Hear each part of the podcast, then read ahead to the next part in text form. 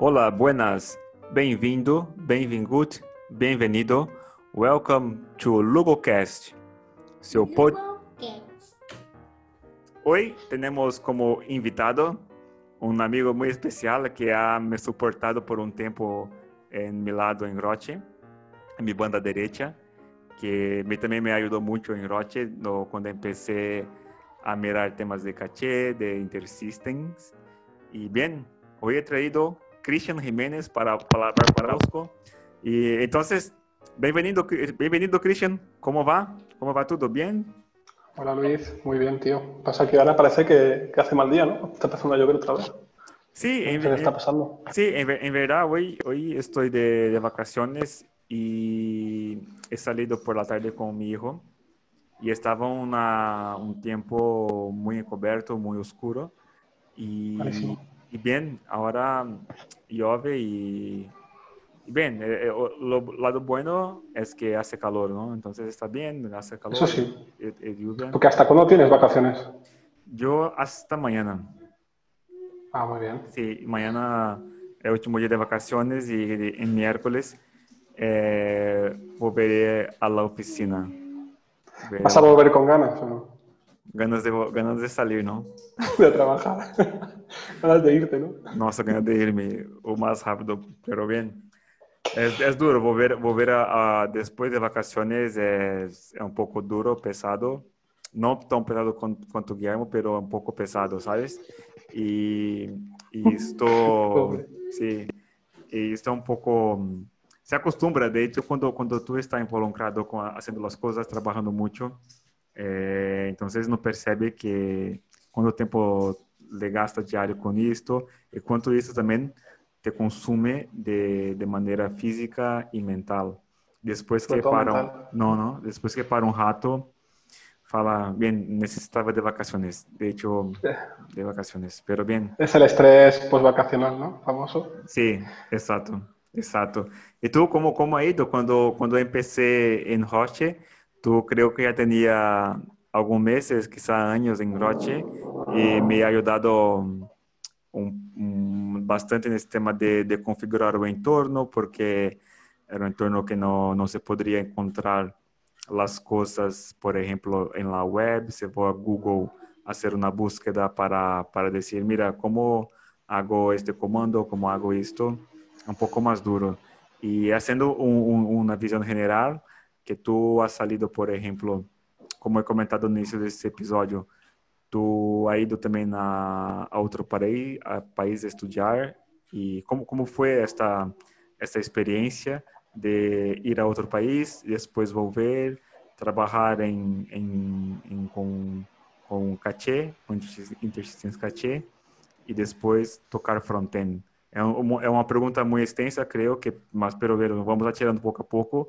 Y si tú no contestas una parte que de fuera, te recuerdo, ¿vale? Pues cada vez que pienso y recuerdo el punto en el que estábamos trabajando en Roche, cuando teníamos aquel entorno tan precioso y tan bonito, que a nadie le gustaba. Pienso, joder, cuánto ha evolucionado la cosa, porque realmente yo hace 2 años que estaba en Roche, 2 años, y realmente me da la sensación que llevo muchísimo más tiempo.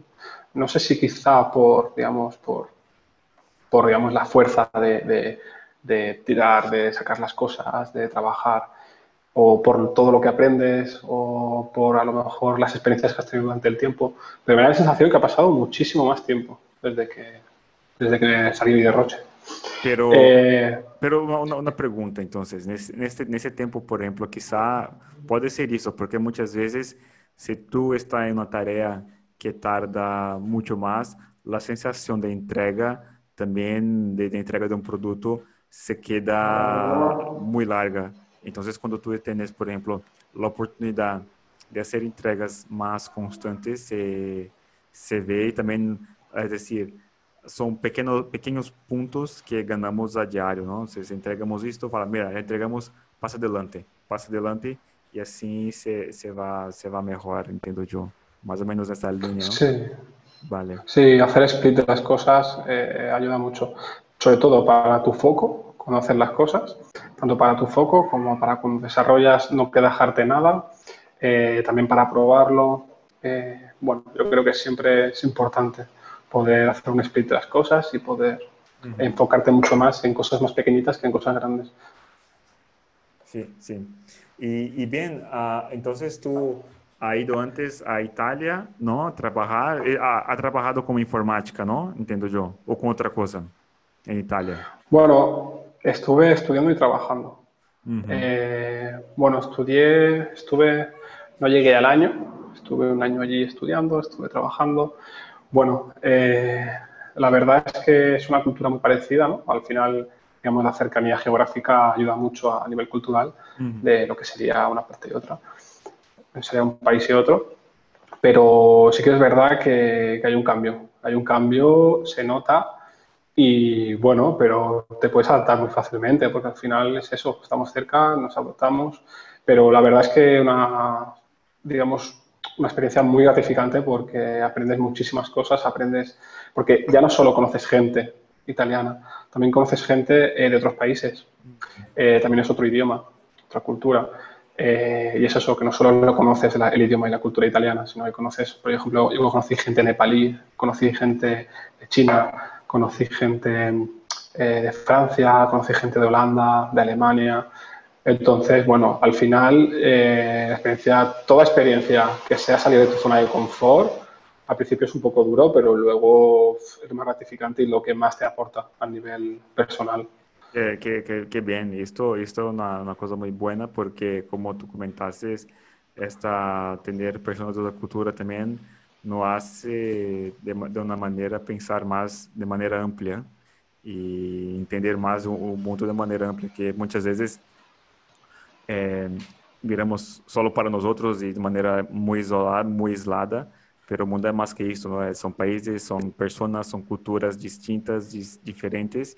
Y se aprende, cada uno tiene un grano de arena para poder nos ayudar y todo esto. Y que cuando conoces toda tu cultura, digamos que solo conoces tu cultura y tú crees que tu cultura es la correcta o tu forma de hacer las cosas o la forma de hablar, al final todo, crees que lo único que conoces es lo único bueno o lo único válido. Luego, cuando sales es cuando ves otras formas de pensar, otras formas de hacer, otras formas de vivir. Entonces piensas, hostia, a lo mejor te gusta más la otra, a lo mejor no. Pero al final también puedes aceptar, puedes valorar, puedes entender. Entonces, eso es lo que dices tú, ¿no? Que te da, digamos, un scope mucho más ancho, te da mucho más amplio, mucho más interesante. Y yo creo que no hay nada más importante que tener cultura general y conocer otros idiomas, otras culturas, etcétera. Sí, esto es bienvenido y creo que para una experiencia profesional es muy válido. Y entonces, un punto de este caso, y volviendo también, entonces tú has ido a Italia, entonces después volvió a España y en Roche, y ¿te le gustaba más o qué? ¿Trabajar con backend, con frontend o a ti siempre le gustó muy más esta parte de JavaScript o, por ejemplo, trabajar con SQL y todo eso? ¿Cómo ha ido este deseo suyo de cambiar o de elegir en verdad, no? Sí, bueno, yo antes de ir a Italia estuve también trabajando por aquí, Manresa, que es donde conocí a Matthew. Y, bueno, ahí también trabajaba como full stack. Backend, frontend, un poco todo. Luego también cuando estuve en Italia y luego cuando entré en Roche. Bueno, ya lo sabes, en Roche trabajamos con back, con front, digamos que tocábamos todo un poco. La verdad es que yo creo que es muy interesante y muy importante conocer al principio un poco todo. Más que nada para, digamos, tener un poco conocer un poco qué hacen también las otras personas, también para tener un poco el tema de los procesos, el tema de qué hace cada persona en cada rol, tener un poquito lo que sería una imagen, ¿no? Una imagen de lo que sería la informática en general o un departamento de IT. Bueno, ya recuerdas que en Roche no tocábamos caché, no es que sea el mejor lenguaje de programación. También estuve tocando PHP, que tampoco es en su momento fuera el mejor lenguaje de programación. Digamos que al final creo que me influyó un poco el que conociera lenguajes que a lo mejor no eran los más bonitos de tocar. A lo mejor si hubiese tocado Java desde el principio, a lo mejor me hubiese hecho mucho más, me hubiese interesado más el backend. A lo mejor no, eso no lo sé. Pero bueno, al final yo creo que para mí lo más bonito era lo más bonito y lo que más me interesaba era la parte del front. Uh-huh. ¿Por qué? Para mí el poder escribir algo a nivel de código y que luego te dé un resultado tan visual, o sea, que puedas tocar algo, que puedes hacer efectos, hacer una chorrada, efectos, cambiar estilos, cambiar cosas, cambiar todo lo que sería lo que interactúa con el usuario, me parecía muchísimo más interesante. O sea, me parece un trabajo que te da, digamos, un feedback mucho más rápido que la parte de backend. La parte de backend al final es como la parte más sucia, ¿no? La parte más escondida de un programa, y que no quiere decir que no sea importante, porque creo que es súper importante también. Pero sí que para mí me da mucho más, un feedback más positivo poder ver todo lo que estoy haciendo. Sí, además, ¿no? Sí, y además, por ejemplo, si tú que no has empezado aún con tecnología elegido una área, puedes, por ejemplo, ir al navegador, abrir la parte de desarrollador y empezar a tocar JavaScript, por ejemplo, con elementos de la pantalla, ¿sabes? Entonces, claro. Tú en nada, es decir, un minuto, tú tienes una función en JavaScript, alguna cosa, mirando o que tú pones de entrada, o que sale, mirando o que podría ser el procesamiento. Entonces, como tú comentaste, tú necesitas de un application server, de deployables, por ejemplo, claro. Una máquina específica para tenerlo. Entonces, de hecho, sí. Es muy más visual, es muy más rápido también este retorno. Y entonces, en base a esto, por ejemplo, a día de hoy tú estás con frontend y tocas parte de React o Angular o otra cosa. Vue, por ejemplo. Bueno, sí, ahora única y exclusivamente, bueno, desde que es, bueno, un poco en Roche también al final tocaba mucho más de parte de frontend que de backend, porque bueno, al final nuestro equipo que es de librerías de componentes, al final lo que tocábamos mayormente era JavaScript y algún framework para testing y bueno, caché de vez en cuando. Entonces sí, bueno, yo desde entonces me he dedicado únicamente al frontend. Digamos que me especialicé al principio en React. Bueno, con React llevaré, te puedo decir, a lo mejor 2 años de experiencia. React para mí es de los frameworks que más me gustan, que más he tocado y que más quiero seguir, digamos, mejorando. He hecho ahora actualmente, cuando empecé en Signaturit, que llevo cosa de un año, empezamos un poco tocando React, también hemos tocado mucho Angular, por lo tanto también he aprendido Angular. También me ha parecido interesante, pero bueno, digamos el proceso cíclico de React, yo estoy enamorado. O sea, que cada interacción con la pantalla sea un ciclo, que eso se pueda gestionar, que eso luego, cuando la aplicación es muy grande, se pueda gestionar con diferentes aplicaciones para poder hacerlo mucho más eficiente, poder ahorrarte ciclos, poder...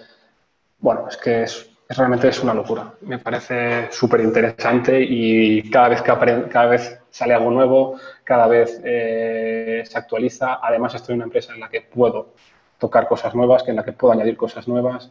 Entonces, creo que es muy interesante. Y cuando tú hablas, por ejemplo, que ha salido una librería nueva o incluso una actualización, este proyecto de React está en GitHub, o sea, cualquier persona puede tocar ese proyecto, o solo Facebook que tiene derechos para cambiar alguna cosa y lanzar una actualización. ¿Cómo funciona? Por ejemplo, si estoy tocando... Hay repositorios que están abiertos, que puedes pedir por request. Uh-huh. Desde los repositorios de GitHub, pero no sé si todo está abierto, no estoy seguro. En principio sí, pero no sé si todo está abierto. No estoy seguro, la verdad. Y no, bien, esto está bien, porque si es de la comunidad también, si tú encuentras que hay un amigo mío que es Fabricio, que me recuerdo una charla que tuve con él hace un tiempo. que comentamos temas de frontend también. Y dicho, mira, he encontrado un defecto, un problema, no me recuerdo bien. Y dijo, mira, he hecho una pull request, mi código está allá. Entonces, por ejemplo, si tú trabajas diario y tienes algún problema y se puede resolver también, está bien, porque se ayuda también a otras personas a mejorar.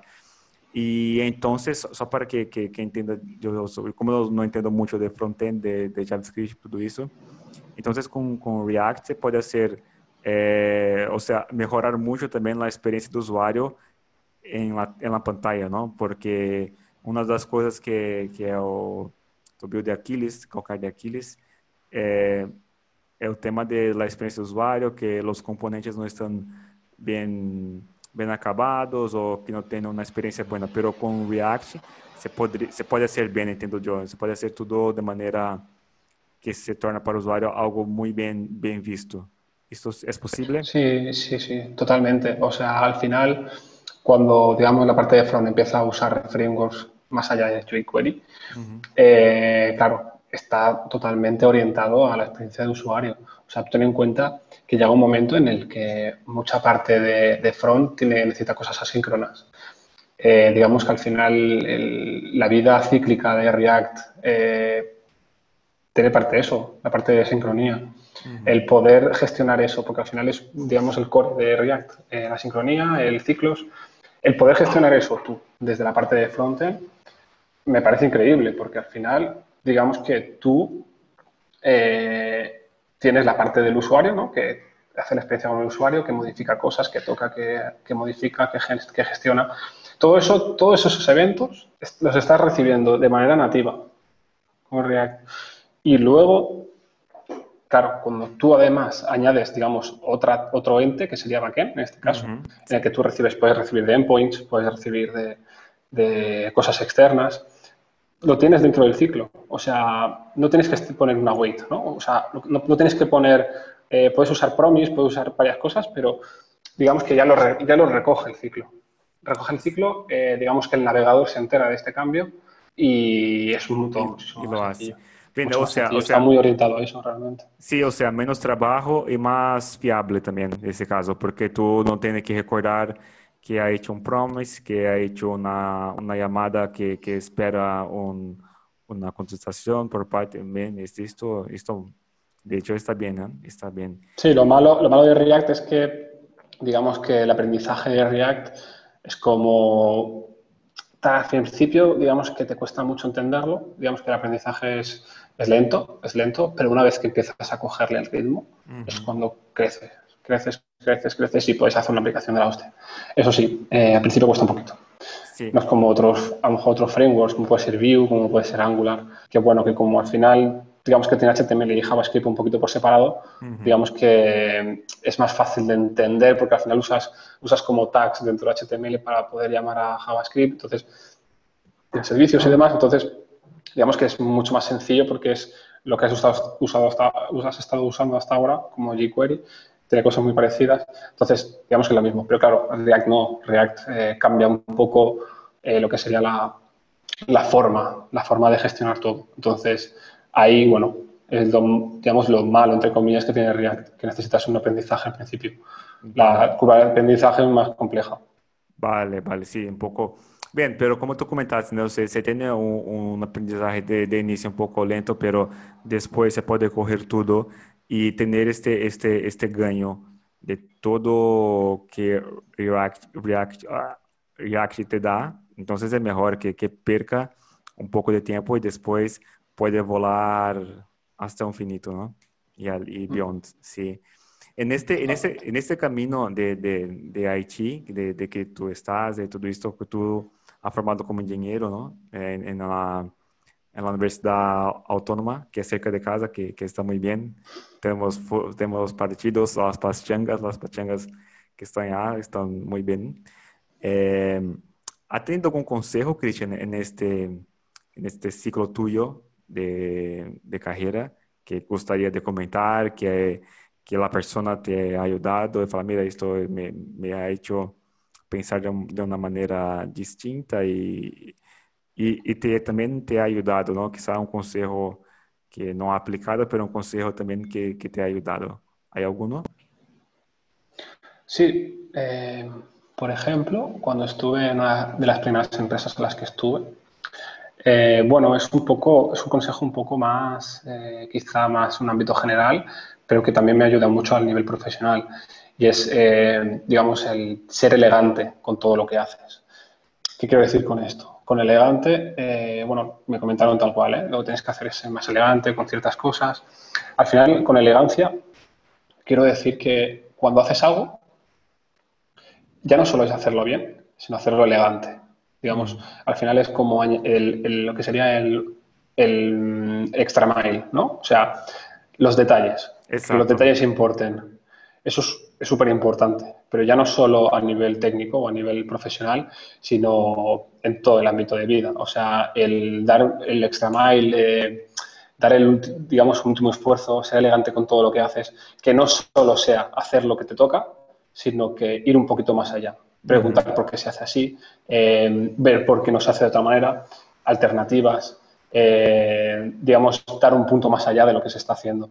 Es súper importante porque al final no somos robots, o sea, no nos llegan las cosas y tenemos que sacarlas tal y como sale, sino que tenemos que pensar en todo lo que hacemos, tenemos que darle vueltas a las cosas, preguntar. Es que no nos aprende, realmente no se aprende porque si tú te llega, digamos, un input con tienes que hacer con esto, con tantos parámetros, tal, y tienes que sacarlo así tal cual. Sí. ¿Por qué no? ¿Por qué no darle una vuelta a eso? ¿Por qué es exactamente lo que me viene? ¿Por qué no puede ser esto otro? ¿Por qué, a lo mejor teniendo el contexto de esto, no puedo mejorarlo de esta otra manera? ¿Por qué la alternativa esta no es mejor que la que estamos comentando ahora? ¿Por qué se está haciendo esto? ¿Con qué razón? Eso, ser un poquito elegante, darle un extra mile a todo lo que haces, añadirle detalle, que el detalle importe, porque al final lo que te va a diferenciar de una persona buena a una súper buena o increíble es esto. Es el detalle, porque al final una tarea en general dentro de una empresa la puede hacer cualquier persona, a no ser que sea algo de arquitectura o algo, pero el darle ese puntito yo creo que es algo súper importante para estar un poquito más, para darle tu punto, ¿no? Sí, sí, entiendo también que esto de no ser robots es como pensar, por ejemplo, si hay que hacer de esa manera, se podría hacer un programa para que haga, ¿no? Entonces, nosotros como seres humanos debemos no contestar de manera mala, mas contestar para también tener el conocimiento necesario para que si mañana después algo pase con esa interfaz o con una cosa, estamos al tanto de cómo va, ¿sabes? Entonces, esto es muy importante mesmo que tú comentaste, esta extra mile de tener más también interés en las cosas, no hacer por hacer, assim, mira, voy a hacer porque me paga, no, voy a hacer porque soy ingeniero de software, tengo que dar soluciones para los problemas de informática, ayudar a la empresa a crecer y también puedo contribuir si entiendo el problema, ¿sabes? Si no entiendo el problema, no puedo contribuir. Si alguna cosa pasará y tampoco podrá aportar algo. Sí, ese consejo está muy bien, ¿eh? Sí, que cuando desarrollas, bueno, una cosa es cuando haces un análisis de la tarea y otra es cuando lo desarrollas. Cuando desarrollas pueden salir cosas que a lo mejor no se tenían en cuenta al principio. O que sí, ¿cómo resuelves esto? Si no tienes todo el contexto, no puedes resolverlo de la manera más eficiente, no puedes hacer de la manera más eficaz. Y ya no solo eso, lo que decías tú al principio. O sea, si al final tuviéramos inputs y tuviéramos que sacar outputs, o sea, tal como nos llega, tendríamos que sacar lo que nos llega, ¿no? No necesitaríamos. O sea, al final, digamos, los desarrolladores, ¿qué duraríamos? Porque al final se automatizaría todo, ¿no? Sí, exacto. Al final, si fuera tan sencillo y fuera tan, digamos, tan recto, tan lógico, acabaríamos, bueno, siendo cambiados por un algoritmo que hace nuestro trabajo. Entonces, yo creo que es muy importante poder aportar esto y aprender, porque al final también aprendes de todo esto. Exacto, sí, esto sin duda, aprender y tener un contexto general y a ver qué punto tu tarea que estás haciendo impacta en todo. Esto sí, esto es verdad. ¿Y consejo malo, recuerda de alguno que has recibido o algo que tú has mirado y has pensado, mira, esto para carrera no es muy bueno, esto no puedo hacer o esto... una mala práctica? ¿Recuerda de alguno? Bueno, te puedo decir uno muy interesante, pero antes de ese sí que he visto ya no solo opiniones o consejos, sino cosas que he visto. He visto en informática, he visto gente muy acomodada, gente que trabaja ya no por trabajar, sino por sacar las cosas que tiene que sacar y ya está. Y si puede engañar o puede coger ese tiempo para hacer otras cosas o hacer... Claro, puedes hacerlo, claro, tú sabes tu faena, tú al final tienes que... tienen que verificar que estás trabajando. Bueno, si tú quieres vivir así, quieres sacar las cosas como te han dicho que tienes que sacarla, no ir al extra mile y no quieres vivir así, bueno, cada uno, yo no soy quien para opinar, pero bueno, es algo que he visto mucho, pero que no he seguido. Y por lo tanto es algo que yo valoro y que es algo negativo que he visto y que mucha gente está haciendo y actualmente también. Pero bueno, comentándote lo que decía sobre consejo, sí que una vez me dieron un consejo que, bueno, en parte tiene su razón de ser. Y bueno, el consejo es que no vayas más allá de lo que... O sea, al final es, haz que la empresa, o sea, haz que tú seas... que la empresa dependa de ti. ¿Por qué? Porque si tú al final haces que la empresa dependa de ti, por ejemplo, ¿no? Tienes, a lo mejor tú haces una nueva feature, que a lo mejor es compleja, que a lo mejor tiene mucho código y que solo entiendes tú. Entonces, al final, la empresa necesita que tú estés ahí para que al final, si eso hay que cambiarlo, si hay que mantenerlo, tenga a la persona que conoce eso para poder desarrollarlo y para poder mantenerlo.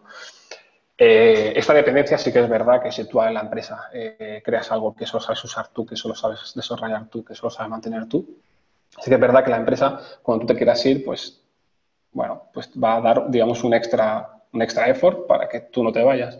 O a lo mejor también es verdad que va a dar más por ti, va a darle algo a ti que no va a darle al resto. Bueno, es un punto positivo, ¿no? Pero al final, cuando vives de esta dependencia, tú también te acomodas muchísimo. Porque tú estás viendo que la empresa, o sea, digamos que la empresa vive por y para ti, en un cierto aspecto, ¿eh? Puede ser que esta feature no sea tan importante, pero te necesiten. Pero al final, primero, vas a lo mejor, como estás, digamos, dependiendo de esto, al final a lo mejor casi un porcentaje muy alto de tu trabajo va a ser arreglar esto. Y a lo mejor ahí estás perdiendo tiempo para aprender otras cosas nuevas. Luego está el tema de que, tú el tener que estar haciendo esto porque depende de la empresa, porque también te va a acomodar a ti. O sea, te va a acomodar y te va a decir, ¿para qué voy a currar más? ¿Para qué voy a currar mejor? ¿Para qué voy a aprender algo nuevo si tengo esto aquí? O sea, los tengo cogidos. O sea, los tengo cogidos y van a hacer lo que yo quiera, entre comillas, para mantenerme. Pero, bueno, sí, depende, pero un punto también, como tú comentaste, si tú creas esta dependencia con la empresa, tú también no puedes subir de cargo, cambiar de posición, porque también, si tú intentas cambiar, van a decir, mira, no puedo, porque dependemos de ti en ese sistema o en esa feature, y tú quedarás, ¿sabes?, estagnado por un cierto tiempo, ¿sabes? Entonces, esta, vamos a decir así, esta dependencia de cierta manera se torna, no es algo bueno bajo punto de vista de una persona que quiere crecer, que quiere cambiar de posición, que quiere ir más allá de lo que está a día de hoy. Entonces, pero bien, hay casos para todo. Entonces, aquí no jugamos o jugamos, no lo sé. Aquí hablamos de situaciones de que va, pero hay personas que les gustan ser el centro de las atenciones. Y una cosa que he aprendido muy en mi vida, en verdad, he aprendido una vez solo, en 2010, 2011, no me recuerdo, de un amigo que se llama Almir, y me dijo, mira, todo lo que necesita... si alguém pede alguma coisa para ti, há um documento. e explique como vai tudo, porque disto tu saca a dependência das pessoas estarem em ti e tu comparte o conhecimento com as pessoas. E isto todos sepam, todo vai bem, e tu pode sair de vacaciones, tu pode fazer as coisas, tu pode subir de cargo, tu pode ir a outro cargo, o que seja. Então, bem, ano que vem completa 10 anos já, uma década, joder. Então, é dizer, mira, tenho que fazer isso, vale, não sei, momento que vamos fazer, te dou o caminho, te dou um documento que ensina como fazê-lo, e a próxima pessoa que vem não vai perguntar a ti, fala, mira, ok, isto é um documento em la Wiki ou no Drive, o que seja, e tu pode correr esse documento e fazer por si próprio, e aí se comparte o conhecimento e todos trabalham e tu pode seguir sua vida, a empresa segue tu vida y vida que segue, en verdad es así. Sí, es súper importante. Además, yo creo que cuando trabajas, por ejemplo, en este caso Scrum, ¿no? o Agile, metodología Agile, creo que es súper importante que el equipo tenga el conocimiento compartido. Ya no solo por ti o por el equipo, sino porque cuando hay cosas muy complejas necesitas más de una persona pensando. Sí. Porque no, tú crees que a lo mejor solo puedes, pero es que va súper bien que hayan diferentes puntos de vista, que otra persona te diga esto, no sé si está del todo bien, que pueda opinar, que te puede decir, te puede ayudar. Al final, nunca va a ser algo, nunca vas a sacar algo mucho mejor que lo que puedes sacar individual como en equipo. Exacto. Entonces, yo creo que es súper importante que ya no la comunicación, sino que todo el conocimiento esté compartido con todo el equipo. Sí, ya a nivel de lo que dices tú, no hay documentación, como a nivel de simplemente de cuando se hace algo nuevo, hacer pair programming o hacer lo que toque. Creo que es súper importante. Súper importante, exacto. Compartir el conocimiento. Sí, sí, muy, muy importante.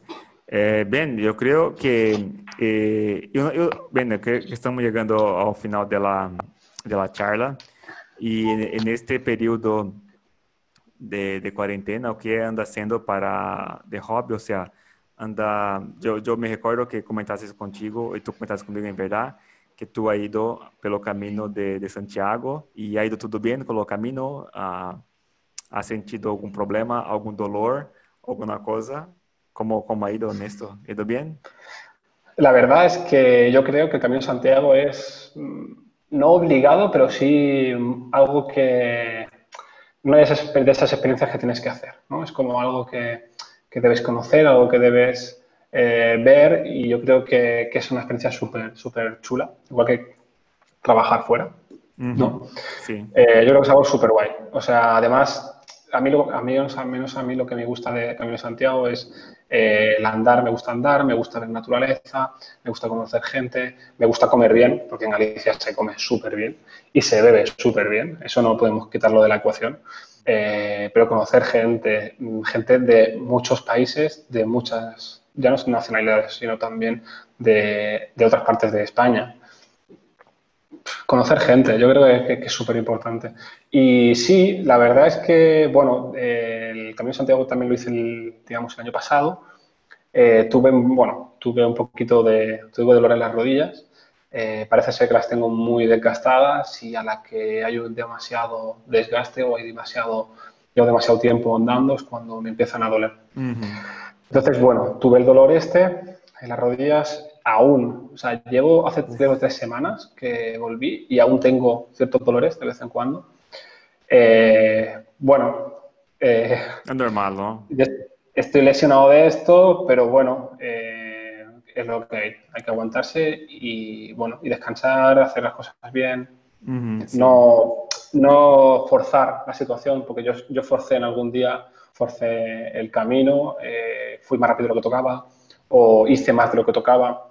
Entonces, bueno, al final es escucharse a sí mismo para que no te pasen estas cosas. Pero más allá de las lesiones, increíble. Súper recomendable. ¿Y tú has empezado la caminada desde de qué ciudad? Ponferrada. Ponferrada, está a 200 y poco kilómetros. Está entre, está Sarria cerca, está León, está como casi, digamos, la frontera de lo que sería León con Galicia. Uh-huh. Ponferrada estará a 40 kilómetros aproximadamente. Y nada, es eso. Ves, digamos, la última parte de León y ves toda Galicia hasta que llegas a Santiago. Bien. Mucho bosque, mucha montaña. Bonito. Y es un camino muy seguro, entonces, seguro tanto también porque va por árboles y todo eso, por bosques. ¿Y hay animales y todo esto o no? Es decir, animales salvajes. Es que, sí, es muy seguro porque, digamos que es bosque, pero ten en cuenta que es un camino que va muchísima gente. Uh-huh. Ten en cuenta que a lo mejor la fauna, cuando ve mucho movimiento en ciertas zonas, se van. Exacto. Entonces, animales, no ves nada. O sea, sí que son caminos de bosque, son caminos muy chulos, pero no, fauna no ves. Lo que sí que ves son las típicas vacas de los granjeros, los caballos. Pero bueno, esos son, digamos, están mansos, son de la misma, sí, ya están las casitas, ¿no?, que hay por ahí. Sí. Sí, y aparte que ten en cuenta que sí es bosque, pero son bosques que hay entre pueblos, ¿no? Mm-hmm. Entonces, como hay civilización, digamos que no hay tanta fauna. Si a lo mejor te fueras a los Picos de Europa, te fueras a zonas, digamos, más internas, que solo haya bosque y que haya muchos kilómetros sin pueblo, ahí sí que puedes, uh-huh, digamos, que haya más fauna o que haya más... Sí, sí. Guay. Y qué estupendo. Y bien, vamos para el encerramiento entonces de la charla con Cristian Jiménez, mi primer compañero en Roche, que me ha enseñado cómo resetear los usuarios de caché, todo esto. Y bien, Cristian, para las personas encontraré aquí en la web, o si queréis hablar también de alguna cosa tuya, de los pasos, está abierto para ti. Voy a poner tu LinkedIn también en el episodio. Y bien, si está abierto a ti, si queréis hablar alguna cosa, bien. Messi se ha quedado al final en Barcelona, por lo menos por una temporada. ¿Qué te ha parecido la excusa de Messi? Bien, nadie quería pagar los 700 millones, ¿no? Es que es mucho dinero. Esa es la verdad. Porque si tú... 700 millones y que al final tienes que pagarle 100 millones o 120 millones anuales al futbolista. Es muchísimo dinero. Entonces, es decir, no quiero ir, pero bien, si no tuviera la multa de 700 millones, seguramente ya estaba en Inglaterra. Esto no tengo duda. Pero él lo ha dicho, él ha sido sincero en ese punto. ¿Sí? Ha sido sincero y ha dicho... a mí me están obligando a quedarme.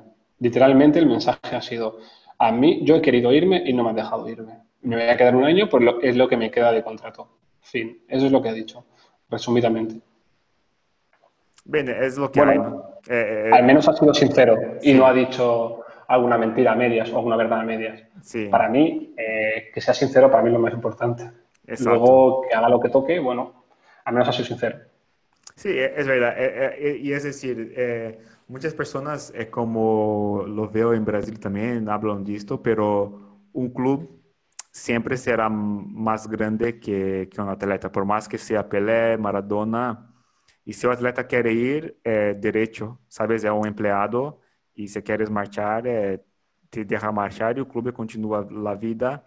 Y el atleta también continúa la vida, ¿sabe? Entonces... Totalmente. Un jugador igual que viene se va, igual que joven luego no es tan joven. Sí, sí. No puede ser que un jugador esté por encima de un club. Eso estoy... Exacto. Entonces, a ver, más un año mirando a Messi por la tele y si hay la oportunidad de ir al estadio con el tema de COVID, que está un poco más difícil, miramos ya esta última temporada de Messi, ¿no?, en Camp Nou. Ojalá se pueda ir a verlo. Sí, exacto. Últimamente. Sí, yo estuve con mi suegro en la última partida de Neymar, que aquí en Barcelona, en Camp Nou, y la última partida también de Luis Enrique como entrenador de Barcelona. Y bien, no sabíamos hasta ese punto que también Neymar se iba a otro equipo. Y después, mira, me he hablado con él, mira, fuimos a la partida última de Neymar y la última partida... No sabíais. Sí, pero un partido bueno, un partido que Barça ha ganado de remontada de quién ha ido, de Eibar, creo, si no me falla la memoria. Eibar. Y como un partido que Messi se quedó a la banda del campo, yo creo que hasta los 20 de los segundo tiempo, o a los 65, creo.